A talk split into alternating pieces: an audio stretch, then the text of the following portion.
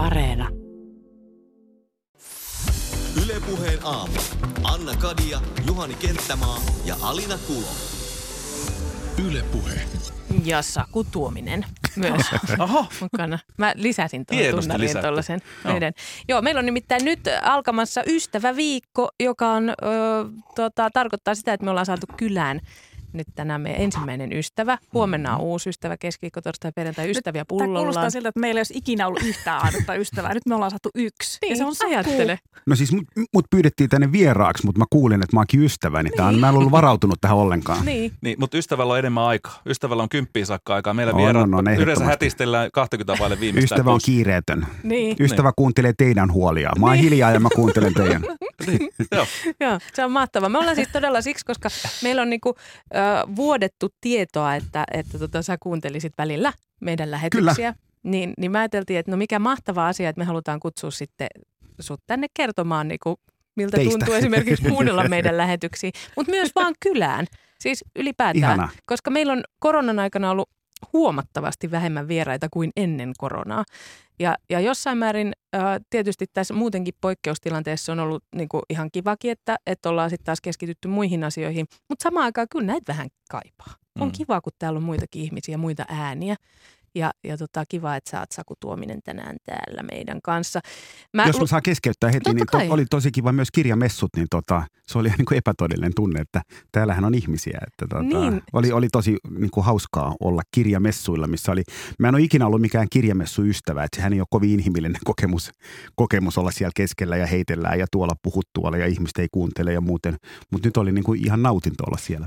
Niin, sulla on siis just, tai sitten korona-aikana sulla on tullut ihan hirveän monta kirjaa. Tai siis kaksi omaa ja sitten vielä sellainen, eikö se ollut joku tällainen äänikirjeitä juttu, Joo. mikä tuli silloin Joo. heti, kun korona oli alkanut. Kyllä. Niin, niin sä oot tullut aika niin kuin, tuottelias sitten kirjojen No saralla. näinhän tossa. mä oon siis 15 vuotta toiminut, että, että mä kirjoitan kirjan vuodessa ja sehän helpottuu, kun laskee rimaa, niin tota, niitä pystyy tekemään joka vuosi. Että se ei Mm. ole ollenkaan niin vaativaa sitten. Okei, Että jos tekee niin kuin vakavia, niin sit se on hankalaa, mutta multa tulee kyllä. okei. No hyvä, että just sä oot tänään ensimmäisenä ystävänä Niin, täällä, kyllä. koska meillä on, me, Saku on paikalla siis kello 10 saakka. Miten muuten kiinnostaa ihan sellainen, kun mä luin, että on tutkittu, että 40 viimeisen 40 vuoden aikana siis kyläily on Suomessa huomattavasti vähentynyt. Niin onko se sellainen kyläilijä-ihminen? Etkö? Säkin varmaan tunnet tota. Mä oon itse asiassa, niin kuin joku, joku pitää mua niin kuin tosi niin kuin ekstroverttina tai niin kuin avoimena. Muuten mä oon aika niin kuin kotona viihtyvä ja melkein sanoisin, että se on mielenkiintoinen, niin kuin, kun ihmiset jakaa toisensa niin kuin ekstrovertteihin ja introvertteihin, niin tutkimuksen mukaan näin ei ole. Että ihmiset on pääsääntöisesti, kaikki on sekä että. Mm. Et me ollaan niin kuin joskus tollaisia, joskus tällaisia.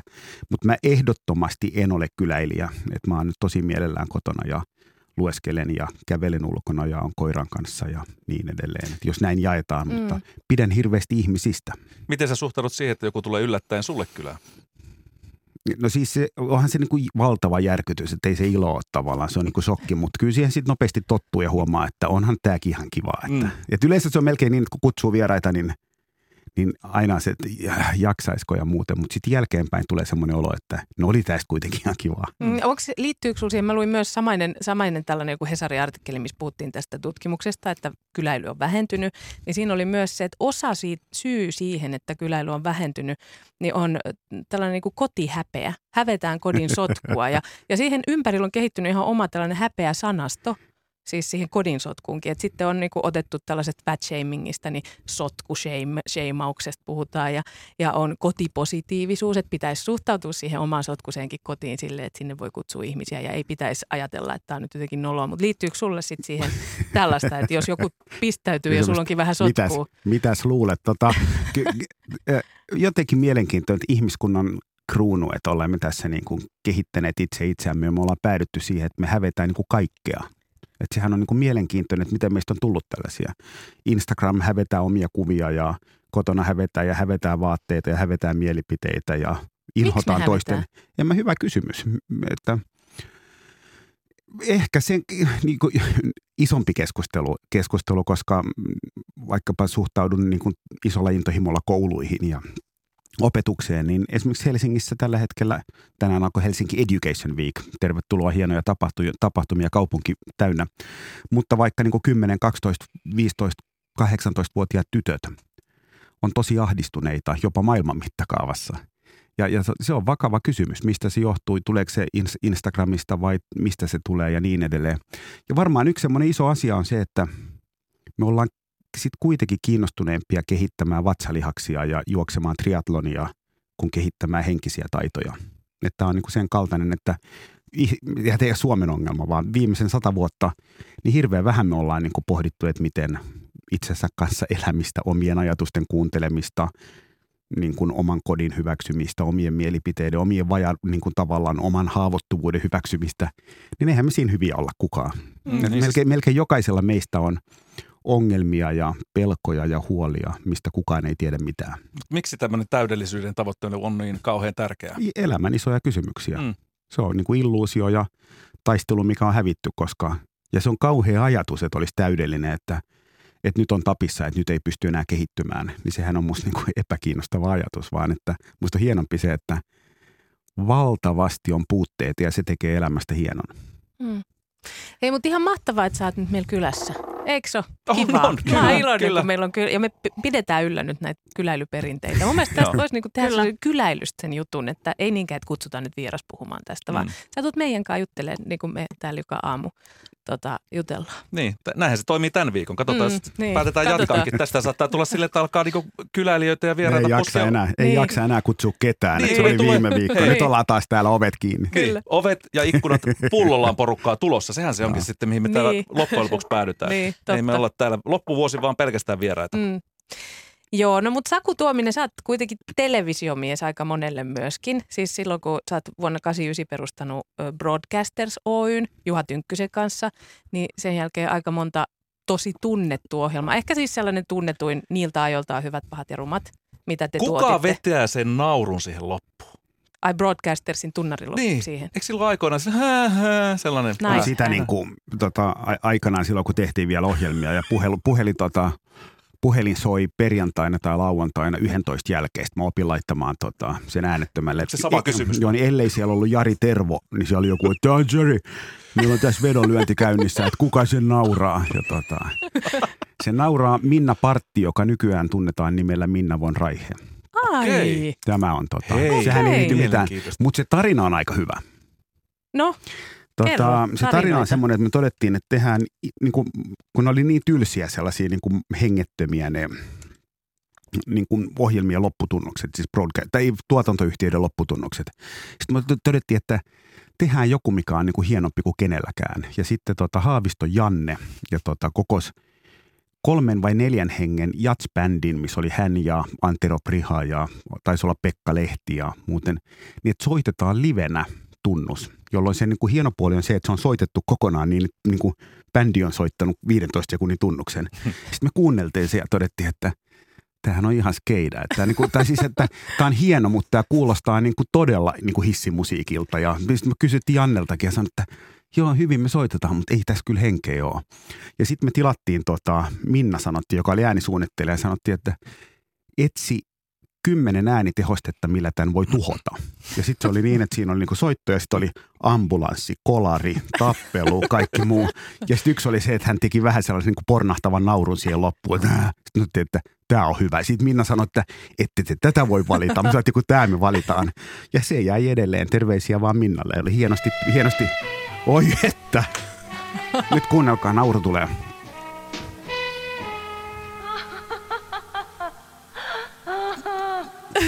Toi loppu ja se loppu on joo, nimenomaan. Se, on se. juttu. Ai, ai, ai että. Kaikkea on tehty. Pahoittelen ihmiskunnalta vielä, että tota, pyydän anteeksi. Mutta siis Minnalle lähtee tästä myös Minnalle terveiset, lähtee terveiset lisäksi kyllä. toki, että, että tota, hyvin onnistunut. Hyvin onnistunut. Hyvin onnistunut rikkomaan sitten sen. Ja ensimmäinen assosiaatio, kun sanotaan broadcasters. Mm. Mikä no se hyvä, että on edes joku assosiaatio. Niin. no mutta siis TV, mikä on sun suhde radioon? tota, yllättävä kysymys. Olet tehnyt TVtä. Mikä sun niin, suhde on radioon? Niin. Tota, kuuntelijan suhde. Et en mä ole ikinä, ikinä tehnyt radioa. radioa tota, mutta mä tykkään puheesta. ennen kaikkea. Että, ja mä oon niin hullu musiikin suhteen, että mä en ole kovin suuri soittolistojen ystävä. Että, että se, että tavallaan valitaan semmoista, mistä keskiverto pitää, niin, niin snobi tai ei, niin tota, se, mä huomaan, että se on mulle niin kuin intohimoton musiikki on mulle niin kuin vaikea asia, jolloin mä pyrin valitsemaan semmoisia tota, niin kuin radiokanavia tai ohjelmia, missä, missä on laadukasta puhetta ja laadukkaalla mä tarkoitan yllättävää, hämmentävää. Ja tämä teidän ohjelma on, ei nyt liikaa kehuta, mutta sillä tavalla kiinnostavaa. Että onhan se musta niin kuin jollain tavalla innostavaa, että maanantai-aamuna Ylellä puhutaan niin kuin kakasta tai avaruusvessoista tai muuten, niin mä en ollut viikolla, milloin on alkanut Glasgown ilmastokokous, kaikki muu, niin se on musta jollain tavalla, niin kuin, se on musta raikasta. Se on musta innostavaa, että tota...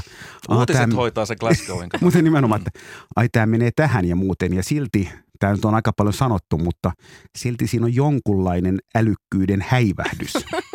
Niin se on musta niin jollain tavalla hyvä asia. Mm. Mä pidän siitä, että sä kuvailet vessasta ja kakkapökäleestä ja pissasta kertovaa juttua. Siis sanalla raikas. Se on jo, nimenomaan joo. joo. Kyllä, kyllä.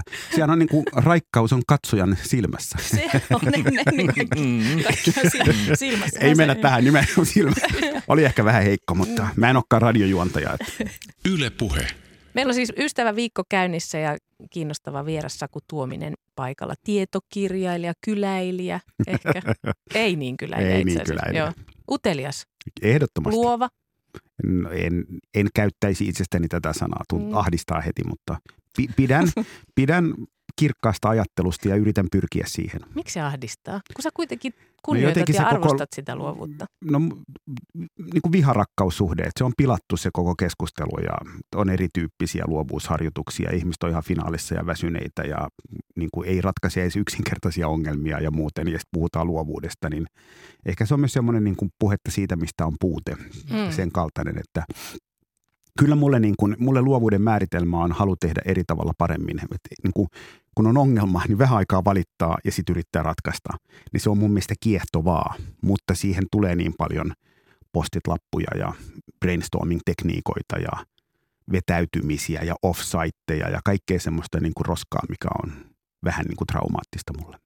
Niin luo, se, että kun luovuuteen tuodaan mukaan se tekniikka, niin siinä tavallaan vähän kaksi asiaa kääntyy päällä. Tai, tai, tai prosessi. Tai prosessi, Joo. niin aivan. Näin mm. se on. Eli luovuudesta ei ole pulo. Ihmiset ovat vaan uupuneita. Onko se mä, usk- mä uskon, että hirveän suuri osa meidän elämän haasteista, oli se sitten niin kuin ajattelun sumeus tai ahdistus tai onnettomuus tai pelko, niin johtuu siitä, että meillä on liikaa kaikkea me nukutaan huonosti ja ollaan koko ajan niin kuin ylikierroksella ja muuten. Levännyt ihminen on niin kuin aika hyvä tuote tavalla. Mm. Tarkoitan, että levännyt ihminen, joka on niin kuin mökillä tai ulkona ja – on, on pari-kolme päivää nukkunut hyvin ja, ja niin edelleen. Niin mä luulen, että ajatukset on hyviä ja ahdistukset tulee ja niin mm. päin pois. Sitten se tulee se niin kuin mylly ikään kuin johtaa. Ja sitten me aletaan niin kuin siinä tilanteessa, että nyt mun pitää rentoutua, nyt mun pitää olla luova. Niin se on niin kuin hankala, se on tavallaan menetetty. Jonkun tutkimuksen mukaan väsynyt ihminen on neljä kertaa kielteisempi kuin levännyt. Mm. Että ikään kuin väsyneenä pienikin ongelma tuntuu isolta ja levänneenä isokin ongelma tuntuu pieneltä, näin vähän kärjistetty. Mm. tunnistan kyllä ehkä ihan itsessänikin sellaisen, että niin se on. Sitä jotenkin vähän niin kuin negis, jos on tosi kyllä. väsynyt. Eli mm. siis perus, näin urheilutermeen peruspeli pitää olla kunnossa, niin silloin saa hyviä juttuja aikaa. Joo, siis... Eli että olet levännyt, olet tehnyt tavallaan, silloin hyvä olla. Joo. Joku oli, oli hieno, hieno jako oli jossain, oli niin kuin niin kuin, että on kaksi, kaksi tapaa elää elämää. Toinen oli fulfilled life ja toinen oli life filled full. Mm-hmm. Ja se oli musta niin kuin, niin kuin hieno jako, että sulla on niin kuin elämä, mikä on niin täynnä kaikkea, että yhtäkkiä alkaa mennä yli ja niin päin pois. Jossain vaiheessa palaa pohjaan, mm. pohjaa ja muuta. Ja sitten taas toinen on sen kaltainen, että on semmoinen olo, että tota, kaikki ei toimi. Joskus menee nippan auki, mutta – kyllä tämä on, niin kuin, kyllä tämä on ihan hyvä. Että tämä riittää. Se varmaan siihen kuuluu myös odotusarvo, että mikä riittää minulle. Jos on semmoinen olo, että mikään ei riitä, niin siitähän helposti tulee ahdistus. Jos toteaa, että tämä on ihan ok, pärjätään, kaikki ei ole täydellistä, niin siitä tulee tavallaan parhaimmillaan semmoinen rentous, että yhtäkkiä alkaa ajattelukin kirkastua mm. ja muuta. Mm. Sitä, Sä... yri, sitä kohti yritän mennä, mutta joskus toimii paremmin ja joskus huonommin. Sä oot Saku kirjoittanut no, siis tietokirjoja paljon ja, ja esimerkiksi just työelämään ja työelämän muutokseen liittyen. Mitä, mitä sä nyt, millaisen kirjan sä kirjoittaisit työelämän muutoksesta tässä koronan jälkimainingi, tai en tiedä, onko Tosi se jälkimainingi. Niin, niin hyvä, eri, erinomainen loppulisäys, että en ole ollenkaan varma, että on, mutta ei mennä siihen syvemmälle. Mm. Esa Saarisella on hieno termi uomakipitys, joka tarkoittaa, että kun me niin ajattelemme yhdellä tavalla, niin me olemme kipittää uomassa. Ja meidän on hirveän vaikea muuttaa työelämää vaikkapa, kun me ollaan siinä uomassa. Ja, ja parhaimmillaan niin tämä korona niin, niin on saattanut niin kuin hetkeksi meidät nostaa sen uoman niin kuin yläpuolelle todeta, että tässä ei ole mitään järkeä tässä tavassa, miten me ollaan toimittu.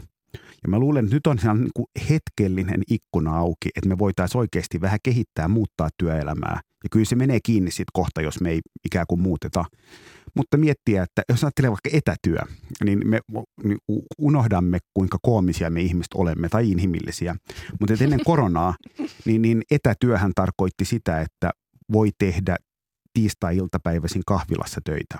Se oli niin kuin etätyön määritelmä. Ja yhtäkkiä kun on korona, niin se aukeaa niin, että tai Saariselällä tai missä tahansa. Me voidaan olla Berliinissä töissä ja tehdä tänne näin ja meidän ei tarvitse mennä Pasilaan palaveriin – jos me niin kuin tavallaan, että me voidaan tehdä se etänä, niin ikään kuin, että meille aukesi yhtäkkiä mahdollisuuksien kirjo. Ja nyt varmaan se kysymys on se, että miten me hyödynnetään sitä. Ja tähän on niin kuin, äärimmilleen tiivistää, niin tällainen Harvardin proffa Teresa Amabile on sanonut, että, että hyvässä, hyvä työelämä koostuu siitä, että ihminen kokee saavansa aikaan merkityksellisiä asioita. Niin silloin ei tarvitse mitään muuta kuin tunnistaa, että mikä on merkityksellistä ja miten saa aikaan. Mutta hirveän paljon, kun on kouhottamista, niin mitä tapahtuu on se, että ihan järjettömän pitkiä päiviä sählätään ja illalla on semmoinen olo, että ei saatu mitään aikaan. Niin ei ihme, että väsytään. Mm. Ja mä luulen, että tätä voisi, niin kuin, mä luulen, että vähän vähemmän ja vähän paremmin ja vähän järkevämmin voisi olla niin kuin ihan hyvä reak- niin kuin tavallaan sellainen tulevaisuuden työelämä. No uskotko Saku Tuominen, että tämä ikkuna pysyy auki? Osalla pysyy, osalla ei. Mm. Niin, et... Kyllä se, siis va, en usko, että ikkuna pysyy auki, ikkuna sulkeutuu, koska mm. sellaisia me ihmiset olemme. Että meillä tulee tavallaan semmoisia, niin kuin elämässä tulee hetkiä, milloin meillä on yksi jenkkivalmentaja, mitä, mistä pidän hirveästi Phil Jackson opettanut puolet koripalloilijoista meditoimaan. Niin hän puhuu vaikka siitä, että, että on niin coachable moment. Että elämässä tulee, jos vaikka lapselle haluaa opettaa arvoja ja lapsi jää kiinni myymälävarkaudesta, niin se on hetki, milloin ihminen muuttuu, koska hän on niin kuin tavallaan avoinna. Kun tapahtuu sairaus, kun tulee avioero, mitä tahansa. No hetki, milloin on ikään kuin mahdollisuus muuttua. Hmm. Ja jos me ei tartuta siihen, niin sitten me palataan siihen niin kuin vanhaan uomaan. Ja mä luulen, että parhaimmillaan tämä korona, niin saattaa muuttaa meitä ihan hyvään suuntaan, jos me uskallamme tarttua siihen muutokseen. Näin mä uskon niin kuin itse optimistina. Hmm. Eli työelämän tällainen valmennuskohta olisi tässä – No se ehkä varmaan, niin kuin, ehkä varmaan niin kuin itellä, itellä, miksei niinkin, mutta kyllä mä enemmän to, to, totesin, että, että menemättä liikaa nyt uuteen kirjaan, mutta että ehkä enemmän se, että mä oon miettinyt kuin inbox nolla ja to-do-lista ja kaikkea tätä. Sitten mä totean, mm. että, että olisiko täällä maailmassa jotain merkityksellisempää kuin, kuin, niin kuin se, että onko mun tudulistalla 20 niin kuin asiaa ja miten mä saan niitä vedettyä yli ja muuten. Maailmassa, joka on niin kuin, Oi, anteeksi. Maailmassa, joka on niin kuin, tavallaan asia, asiat palaa, puolet maailmasta on liekeissä, on tulvat, kaikki muut, niin se, että me täällä niin kuin näperellään tudulistojen mm, kanssa, mm. niin ehkä mulle se isompi muutos oli sen kaltainen, että okei, olisiko nyt Sakun aika vähän laajentaa perspektiiviä ja ajatella muutakin kuin – niin kuin tällaisia pieniä asioita. Syy, minkä takia tota, kaadoin vesipullosi, halusin laittaa omaan postilaatikon, että kuinka monta lukematonta sähköpostiviestiä 6400. Ei vaan 64 502. Ah, niin, no kato, hyvä, vielä parempi. Olenko oikealla suunnalla? No se riippuu, että ahdistaako se sua. niin. Koska jos sä näyt, niin kuin, varmaan se, niin kuin, se, sen mä tiedän, että se, että niin kuin hulluna keskittyy siihen, että inbox on tyhjä ja sen hinta on se, että hienot ja tärkeät asiat jää tekemättä, niin ei elämän tarkoitus voi olla se, että sähkö, niin kuin inbox on tyhjä. Mm. Niin se on mm. niin kuin järjetön. Mutta se, että jos on koko ajan semmoinen olo, että vene vuotaa joka paikasta, niin ei sekään ole hyvä. Mm. Et varmaan se totuus on niin kuin kaikissa näissä, niin – siellä välissä. Inboxista tuli mieleen, kymmenen vuotta sitten oli, olin Yle Xssä töissä ja sut oli tilattu puhumaan meille ää, radion tulevaisuudesta ja miten radion tekemiseen kannattaisi median tekemiseen suhtautua. Silloin se oli kovasti puhetta tästä ää, laatikon ulkopuolella ajattelusta ja sä sanoit silloin, että sitä laatikkoa ei ole olemassakaan. Onko on. edelleen sama? Siis teoria. tota, mä inhoan laatikon ulkopuolella ajattelu. Musta se kuuluu tähän samaan luovuusroskaan, mitä maailma on täynnä. Mm. Laatikko on ehdottomasti olemassa, mutta meillä on jokaisella oma laatikko. Eli mun laatikko on eri kuin sun laatikko. Ja laatikko tulee siitä, että mitä on lapsena sanottu, mitä pelkään, mihin, mihin uskalla mennä ja niin edelleen. Ja, ja, ja sitten myös se ajatus, että meillä olisi yksi laatikko. Niin meillä on monenlaisia laatikoita, että miten me suhtaudumme luontoon, miten me suhtaudutaan radioon, oma laatikko, millaisena mä haluan nä- nä- näkyä ihmisten kanssa ja niin edelleen. Ja sen takia tavallaan se, että ajattelen niin kuin, ajattelen sitä, mikä minun laatikkoni on, Mm. on jo niin kuin ihan kiinnostava ajatus. Mm. Että miksi, miksi mä en näe tätä pidemmälle, mihin mä jään kiinni. Ja sen takia kyseenalaistaminen, haastaminen ja kaikki muu kysyy, että vai onko sittenkään. Mm. Ehkä Täyt- myös niin. muiden kanssa keskusteleminen, No, vai ei? tota, no ehkä muiden kuunteleminen. Kuunteleminen. Et se on niin kuin helppo sanoa, että mähän on tosi hyvä kuuntelija, niin kyllähän se pääsääntöisesti kertoo, että ei ole. Mm. Eikö vaan? Mm, No on se yleensä vähän niin, että jos Niin. kauheasti pitää korostaa jotain, niin Joo. ehkä se vähän sitten kertoo. Sanoit silloin, muistan sen, että annoit ohjeeksi, että alkakaa tekemään englanniksi radiota. Niin, si- var- Päätäkää englanniksi vaan kaikki ja Oh katsotaan, my mihin, God. mihin suuntaan tämä sitten loppujen lopuksi menee. no varmaan se perusajatus siinä on aina häpeällistä kuulla omia ajatuksia, jotka on sanottu ehkä jossain. No on Mut jäänyt varmaan se- porautunut mun mieleen. Mutta varmaan se perusajatus on se, että niin kun, eihän me niin voida tehdä, vai voidaanko? Hmm. Että kokeillaan niin tämä, koska sitten ajatus, että jos te tekisitte joitain osia englanniksi yhtäkkiä, te voitte ottaa kenet tahansa vieraaksi, ei Hmm. ole mitään ongelmaa. Miten se avaa näitä kaikkia? Voisiko olla, siis tämä on vaan niin ajatuksena, että me usein katsomme elämää ja mahdollisuuksia valtavan pienestä ikkunasta. Mm. Ja, ja, ja mä puhun sen puolesta, että entä jos näin ei olekaan, entä jos Mm. asiat voisi olla valtavan monella muulla tavalla, niin se on musta kiva tapa elää. Et mä usein luen Hesariakin niin, että mietin, että vai onko sittenkään. Että mehän usein ajatellaan, että koska se lukee Hesarissa tai siinä on kirjoittanut Kaius Niemi, niin se on totta. Ja hirveän suuri osa niistä on yksi näkemys maailmasta, joka saattaa olla ihan perusteltu, mutta ei välttämättä ainoa. Mm. Eli pitäisi vähän olla sille kuin lapset. Lapset vähän niin kuin kyseenalaistaa ja ihmettelee. Ja, No nyt mennään niin kuin taas rakkaiden asioiden niin kuin äärelle, että kun sanot, että lapsi on luova, niin joo ja ei, että, että lapsilta puuttuu sitä tietyn tyyppistä osaamista, mikä elämän varrella niin kuin tavallaan kasautuu ja joka on hyödyllistä luovuuden näkökulmasta. Mutta samaan aikaan, kun se osaaminen niin kuin tavallaan kasvaa, niin samaan aikaan se ikään kuin irtonaisuus vähenee. Ja mä luulen, että se avainkysymys on se, että millä tavalla lisääntyneen tiedon kanssa pystytään säilyttämään se lapsen irtonaisuus. Niin se on varmaan semmoisia niin luovan mielen ydinhaasteita. Mm. Ja helpommin sanottu kuin tehty, Mm. Yksi- mutta yksi asia, kiehtova. Mistä haluaisin vielä sun kanssa jutella ihan lyhyesti. Äh, Tuossa viime viikolla itse asiassa Miltonin strategia- ja muutosviestinnän johtaja Olli Sireen äh, kertoi kyseisessä Helsingin Sanomat aviisissa siitä, että miten psykedelisten aineiden, esimerkiksi psilosybiinin tai, tai happojen tuominen työelämään, niin saattaisi luovilla johtajilla olla niin kuin hyväkin juttu. Uskotko sä tällaisiin boostauksiin, että haetaan jostain tällaisesta tota, psykedeleistä kenties voimaa siihen, että tehtäisiin niin sanottuja oikeita ratkaisuja tai ainakin erilaisia ratkaisuja? Ainakin erilaisia voi tulla, mutta, tota, mutta se on mielenkiintoinen tämä meidän ajattelutapa ja mun uusi, uusi kirja niin kuin vähän pohtii sitä, että, että miten meistä on tullut sellaisia, että se mitä meille on annettu ei riitä. Eli, eli että jos me pidetään hyvää huolta itsestä ja kehitetään mieltä ja meditoidaan tai ollaan läsnä tai jotain muuta, niin me voidaan päästä sitäkin kautta tosi kiinnostaviin paikkoihin. Mutta mut jos me ei jakseta tehdä sitä työtä, niin sitten ehkä joku tavallaan psykedelia voi niinku auttaa. Että Mm. tehdään sama juttuhan on vaikka, vaikka geenimanipuloidin ruoan kanssa, mikä on erittäin monimutkainen ja monipuolinen asia. Mutta ongelma on se, että jos me emme jaksa tehdä sitä työtä, ikään kuin me kannetaan huolta luonnosta, niin sitten vaan manipuloida tehokkaampia, tehokkaampia tapoja ja kaikkea muuta. Mutta ne on niin kuin tietyllä tavalla oikoteitä sen takia, että me ollaan niin kuin irtaannuttu siitä, kuinka hienossa maailmassa me olemme ja kuinka hieno rakennelma ihminen on. Se on mun niin kuin tavallaan semmoinen vähän niin kuin pateettinen, mutta itselleni tärkeä ajattelutapa, että mä koitan niin kuin elää osana luontoa sitä, sitä kunnioittain. Mm. Eli sä näet tämän nimenomaan tällaisten kokeilujen vaan oikoteina, eikä välttämättä siihen oikeanlaiseen En mä siis- menetelmiin mä en- johtavana. Mä en niin asiana. kuin ketään, kaikki saa tehdä ihan niin kuin huvittaa. Että mulla ei ole sen suhteen niin kuin ihan sama ja, ja näin edelleen. Mutta mä näen, että meissä, meissä itsessämme on sisällä valtavan paljon resursseja, mitä me emme käytä. Ja se on mun mielestä niin kuin toinen, toinen kiinnostava polku myös. Yle Puhe.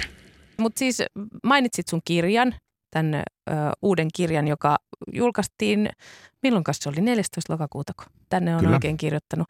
Kuinka puut kasvavat ja miksi antilooppi ravistaa, missä siis pohditaan ihmisen ja luonnon suhdetta ja sitä, että mitä me ihmisinä voitaisiin oppia tota, luonnosta. Ja koska me puheen aamussa ollaan tosi eläin- ja luontopainotteisia, välillä jopa ihmiset kommentoivat, että miksi me puhutaan niin paljon eläimistä. Mutta siis kun mä luen sun kirjaa, mulla on vielä vähän kesken se, niin mä huomaan, että hirveän tärkeää, että me puhutaan eläimistä ja opittaisiin niistä.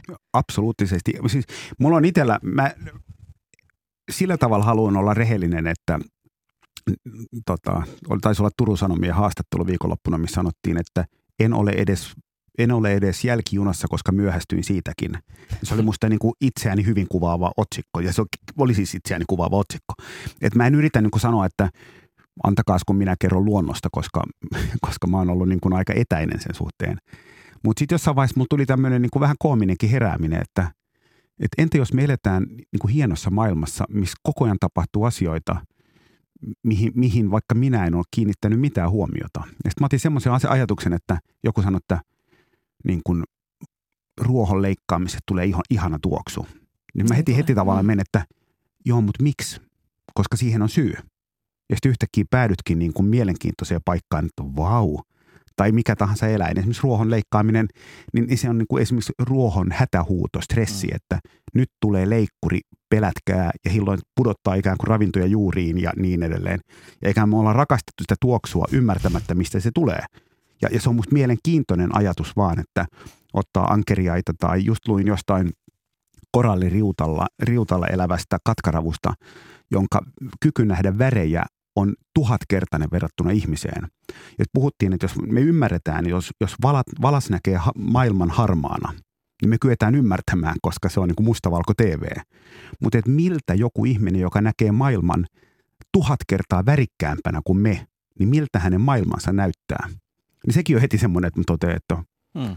vau, tää on innostavaa, kiinnostavaa. Ja, Mm. ja mikä tahansa, otat Paarman, Luteen, Muurahaisen, Hyttysen, minkä te puut, niin, niin kuinka valtava määrä siellä on ikään kuin semmoista upeutta, minkä ääressä aina mykistyy, että onhan tämä mahtava tämä maailma, missä me eletään. Mm, Tämä kertoo sitten niin mulle ainakin, sä puhutkin tuossa mm, tässä uudessa kirjassa esimerkiksi vaan niin kuin, siis ylipäätään kasvusta, ihan siis konkreettisesti puiden kasvusta, mutta kyllä mä niin kuin huomaan, että siinä on ehkä myös jotain henkistä kasvua ja mm. myös sit tietysti sitä, että miten koko maailma voi, miten yhteiskunta voisi kasvaa, kun se huomioi näitä asioita. Mutta onko se kasvanut nyt tässä esimerkiksi tämän On. kirjan kirjoittamisen Siis- aikana? No, sen mä sanon mieluummin, kun tämä luovuus ahdisti, niin, niin kyllä mä päätin, että kun korona alkaa, niin mä totesin, että, että mä voin käyttää tämän puolitoista vuotta tai 10 vuotta tai 15 vuotta, mutta voin käyttää niin kuin valittamiseen, että kyllä tämä on hankalaa ja vaikeaa. Tai sitten mä voin todeta, että tämä on yksi niin kuin erinomaisen hieno mahdollisuus kasvaa. Sitten mä aloin, niin totesin, että mietitään. Ja ensimmäinen edellinen kirja käsitteli sitä, että miten mä tulisin vähän paremmaksi tulemaan toimeen vastoinkäymisten kanssa. Tämä vuosi on ollut täynnä niin kuin erityyppisiä on- ongelmia, että en lähde niitä avaamaan. Mutta sitten mä totesin just, että, että entä jos on vielä isompi maailma, mistä mä voisin olla kiinnostunut. Ja siitä tuli tämä tietyn tyyppinen niin kuin luontosuhde. Ja mä luulen vaikka, että niin kuin koko, suuri osa meidän ongelmista täällä maailmassa lähtee siitä, että meistä on tullut ylimielisiä. Että me halutaan niin kuin ratkaista kaikki mahdollisimman nopeasti ja mahdollisimman tehokkaasti niin, että vähän ryskyy. Että jos miettii Too, niin kuin ongelma, miettii tiettyjä, niin kuin, että mitä siitä tulisi, jos kaikki saisivat valita sukupuolensa, niin vastaan, että mitä siitä tulisi, jos kaikki ei saa valita, Et koska se on niin kuin, sanon, sehän on ihan luonnotonta. Ei, vaan se on luonnollista. Se, missä me ollaan oltu, on luo, samankaltaisuus on luonnotonta. Ja samaan aikaan, kun me puhutaan vaikka luonnon kehittämisestä tai mistä tahansa, niin maailmassa oli 300 maissilajia vielä sata vuotta sitten, nyt on viisi. 95 prosenttia geenimanipuloidusta ruuasta menee alihintaisen soijan tai maissirehun tekemiseen eläimille. Niin se on tavallaan se, että se ei ole hieno maailma, vaan se on mulle niin kuin surullinen maailma. Ja herättikö nämä havainnot sut sitten tekemään tämmöisen kirjan, että tämä monimuotoisuus ja diversiteetti on katoamassa?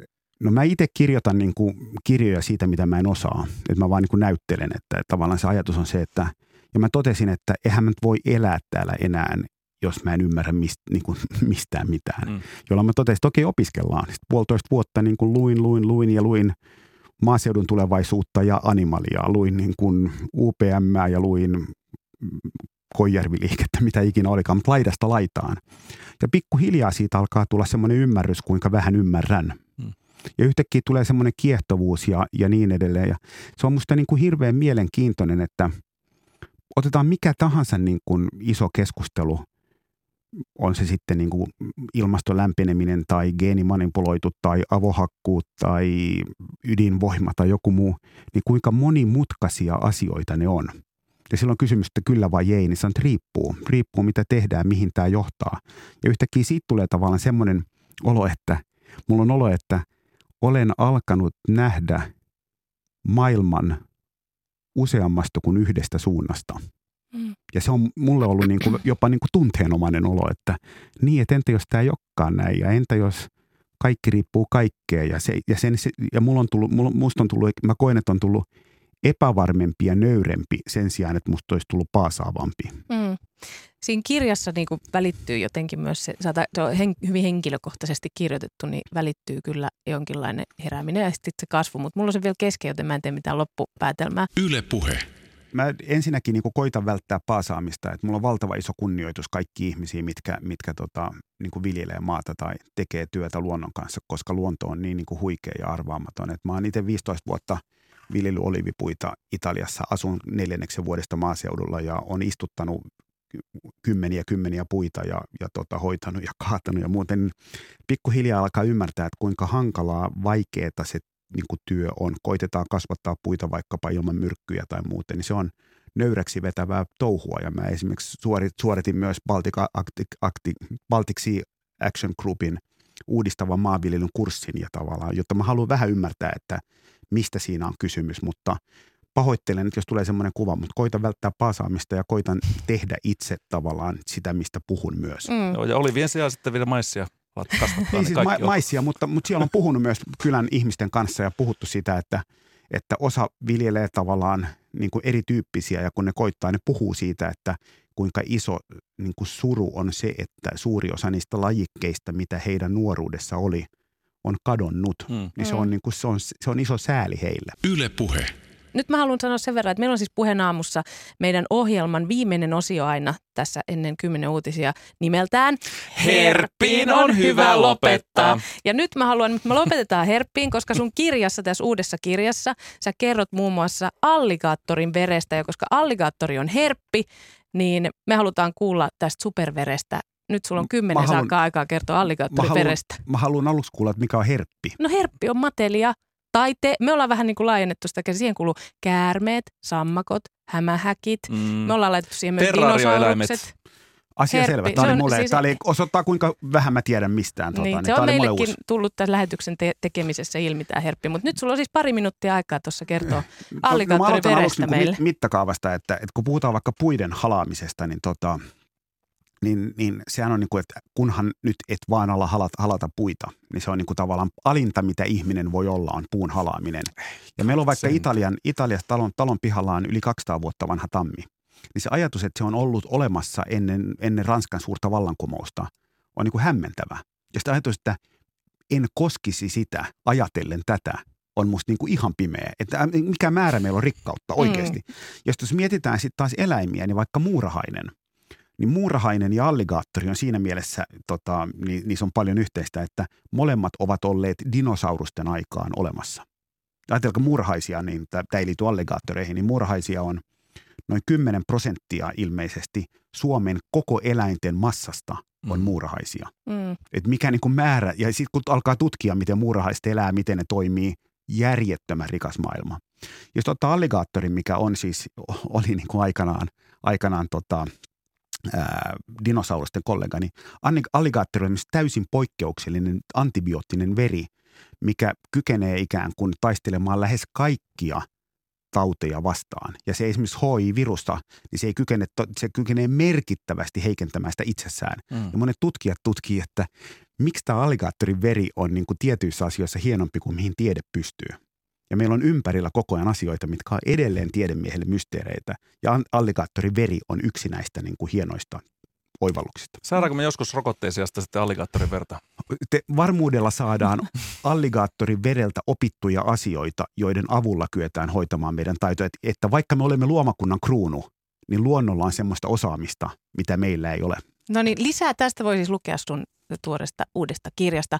Nyt kello on kymmenen. Me kiitetään Saku sua suurin ja lämpimin sydämin. Kiitos, Ihanaa, oli kun tulit meille täällä. kylään. Pahoittelut, pa- pahoittelut paasauksesta. Yle Puhe.